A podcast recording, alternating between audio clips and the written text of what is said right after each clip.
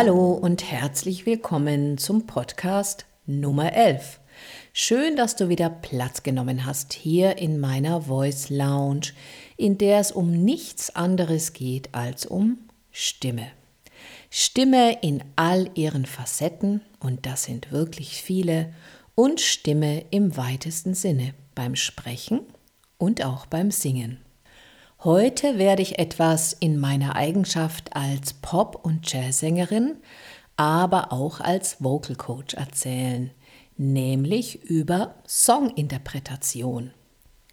Neben den technischen Herangehensweisen an die Singstimme, neben allen Verfeinerungen deines Sounds und deiner stimmlichen Möglichkeiten, um die es ja hier in vielen Podcasts auch geht, hat alles letztendlich nur ein Ziel, nämlich Musik zu machen. Und deshalb singen wir Tonleitern, arbeiten an unserer Atmung oder an unserer Körperhaltung, weil wir in den Fluss der Musik kommen möchten, weil wir Musik erleben möchten. Da, da, da, da.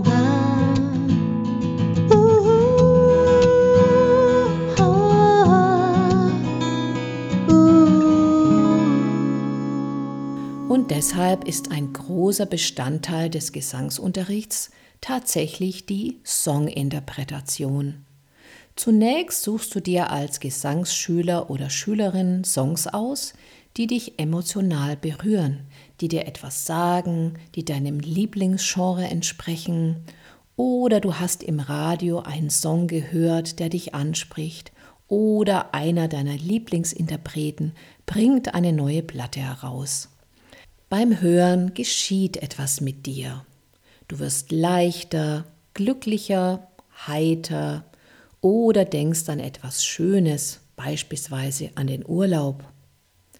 Oder der Song bestärkt dich in einem emotionalen Zustand.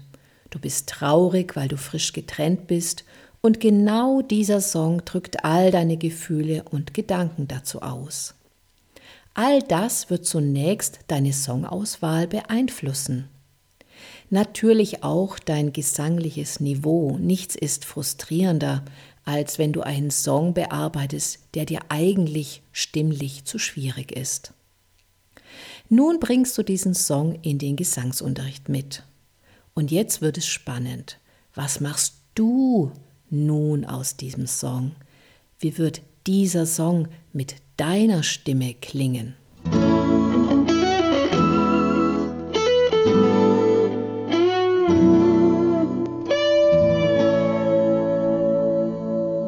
Zunächst gilt es, die technischen Hürden anzuschauen und zu überwinden.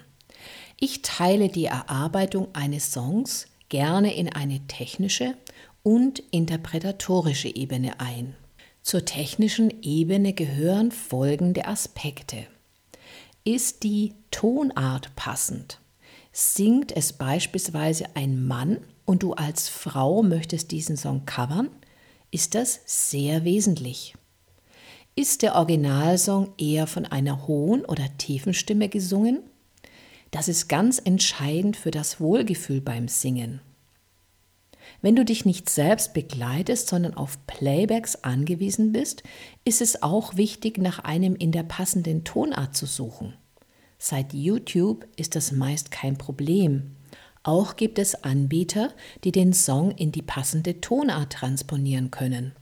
Manchmal kostet das ein bisschen, aber das darf es ja auch. Nun lernst du den Song anhand des Originals Takt für Takt.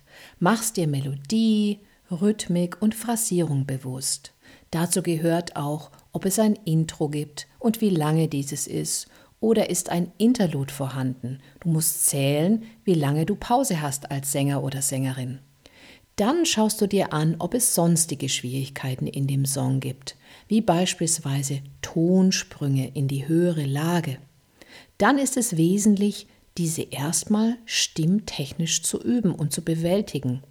Sprünge lassen sich sehr gut mit Vokalen üben, zum Beispiel, wenn es in die höhere Lage geht, mit einem U. Oder gibt es sonst noch schwierige Stellen? Dann löse im Text die Konsonanten von den Vokalen und sing erstmal nur die Vokale, so wie sie klingen. Ein Beispiel. Der Satz im Song lautet It's a long day. Und die herausgelösten Vokale wären dann Ieo, ei.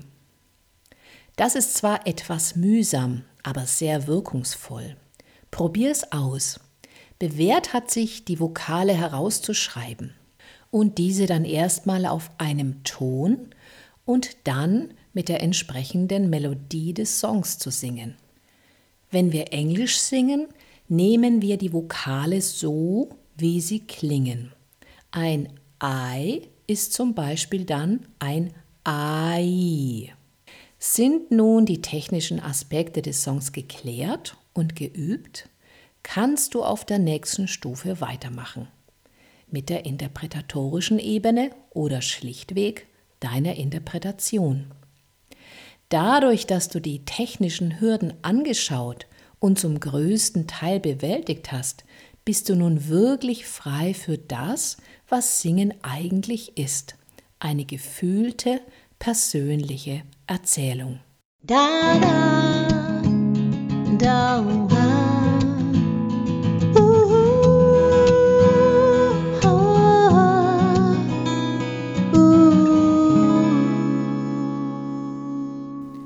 Die folgenden Tipps und Hinweise brauchst du natürlich nur bedingt oder vielleicht auch gar nicht, wenn du selber Songs schreibst. Da hast du ja ein Gefühl oder eine persönliche Idee schon musikalisch eingefangen und kannst diese jederzeit reproduzieren. Anders ist es, wenn du Songs von bekannten oder auch unbekannten Interpreten coverst. Du kennst die Ursprungsidee nicht. Du hörst den Text, die Melodie, die musikalische Stimmung und dies ist völlig subjektiv. Und etwas anderes ist auch nicht möglich. Sonst müsste dir jeder deiner Lieblingsstars erzählen, wovon dieser oder jener Song wirklich handelt. Da das eher unwahrscheinlich ist, bist du auf deine subjektiven Gedanken, Gefühle und Bilder angewiesen. Und das ist ja auch das Spannende. Was machst du mit deinem individuellen Stimmklang nun aus diesem oder jenem Song? Es ist übrigens in allen Bereichen der Popmusik gang und gäbe, dass beliebte und bekannte Songs immer wieder neu aufgelegt werden. Jedes Lied drückt durch die Instrumentierung, das Arrangement, den Gesamtsound und natürlich auch durch die Stimme immer einen gewissen Zeitgeist aus. Es wird also auch viel damit experimentiert, eine vorhandene musikalische Idee in eine andere Zeit zu transportieren und diese Grundidee so zu transformieren. YouTube ist hier eine absolute Spielwiese.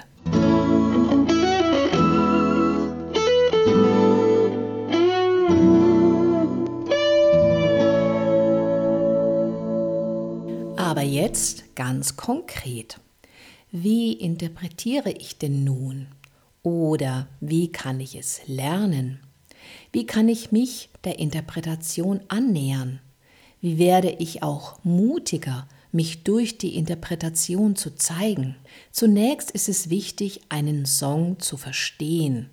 Das heißt, wenn er nicht in deiner Muttersprache gesungen ist, ihn komplett zu übersetzen. Dann lass den Text, die Melodie, die Musik einfach auf dich wirken. Welche Gefühle und Gedanken, welche inneren Bilder entstehen? Gibt es vielleicht auch nur Farben? Und gibt es einen Bezug zu deinen eigenen Erfahrungen? Als nächstes schreibe diese Gedanken, die eigene Geschichte zu diesem Song auf. Das ist unser sogenannter Unter- oder Subtext. Dieser kann völlig unlogisch und nur assoziativ sein. Er muss auch nicht singbar sein. Wichtig ist aber das Aufschreiben, denn dadurch wird es auch für dich deutlicher und sichtbarer. Und nun lies diesen Untertext laut vor und achte dabei auf weitere Gedanken und Gefühle. Im Gesangsunterricht bin ich natürlich dann die Zuhörerin und somit auch das erste Publikum. Es ist manchmal schwer, persönliche Dinge vorzulesen oder zu zeigen, aber durch das Vorlesen kannst du das schon ganz gut üben und es wird leichter sein, es später durch den Song zu tun. Und dann singe den Song und beobachte, ob sich dein Subtext in deiner Art des Singens bemerkbar macht. Wo singst du laut oder leise? Welche Dynamik ergibt sich also? Welche Stellen im Song sind dir besonders wichtig? Und wie drückst du dies aus? Welche Stimmfarben benutzt du? An welchen Stellen im Song veränderst du Rhythmik und oder Melodie des Originals? Wo setzt du Pausen? Wie hältst du die Spannung? Wie baust du einen Spannungsbogen auf? All das ist Interpretation. Du machst durch deinen Untertext einen fremden Song mehr oder weniger zu deinem eigenen. Im Idealfall wird so der fremde Song zu einer ganz individuellen Erzählung. Und das ist auch letztendlich das, was andere Menschen, was dein Publikum, wenn du eines hast, berührt. Sie wollen nicht hören, dass du schön oder gut singst. Nein, sie wollen etwas von dir erfahren. Sie wollen von dir als Mensch berührt werden. Da, da, da, da. Uh, uh, uh, uh.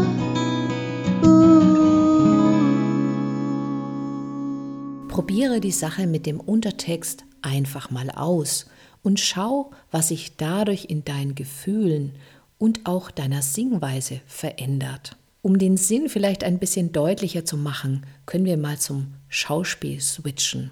Ein Schauspieler nimmt eine Shakespeare-Rolle an und würde aber nie in der Shakespeare-Sprache, in diesem Duktus, in dieser poetischen Sprache sich ausdrücken können.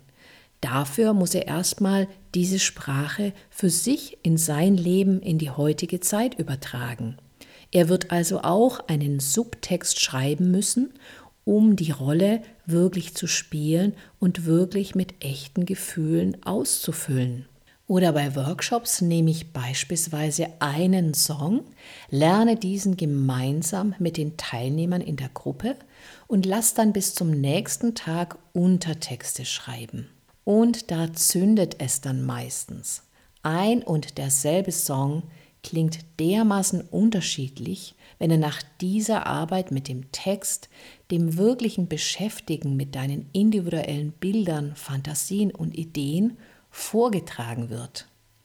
Alle sind meist sehr verblüfft, wie viele unterschiedliche Wege, wie viele unterschiedliche Interpretationen nur ein Song nehmen kann. Bestimmt kannst du dir vorstellen, dass durch diese Untertextarbeit sich deine Wahrnehmung für dich selbst, für deine stimmlichen Möglichkeiten und Nuancen immens verfeinert. Du wirst aufmerksamer sein für das, was in dir vorgeht, und dies wird sich immer wieder in deinen Songs, in deiner Art des Singens bemerkbar machen. Oder bist du eine Coversängerin oder ein Coversänger, der am Abend dreißig bis fünfzig Songs beherrschen muss, diese nacheinander abspulen muss, das heißt ein Rocksong, dann wieder eine Ballade. Es erfordert ein schnelles Umschalten und dann ist es ganz hilfreich, du hast diese Songs für dich selbst ein bisschen bearbeitet. Ich rede da immer ganz gerne von sogenannten Töpfen. Jeder Song ist ein Topf, den hast du aufgefüllt mit deinen individuellen Gedanken, deinen individuellen Bildern und jetzt kommt dieser Song, die Musik erklingt und du kannst schnell diesen Topf öffnen und alles, was du da reingepackt hast, kann im Idealfall aus dir herausströmen und sich in deiner Stimme deutlich machen. Du baust also mit der Zeit durch diese Untertextarbeit innerhalb deines Repertoires ein Kontingent auf, also etwas, von dem du jederzeit zehren kannst. Das macht dich natürlich reicher beim Singen. Musik.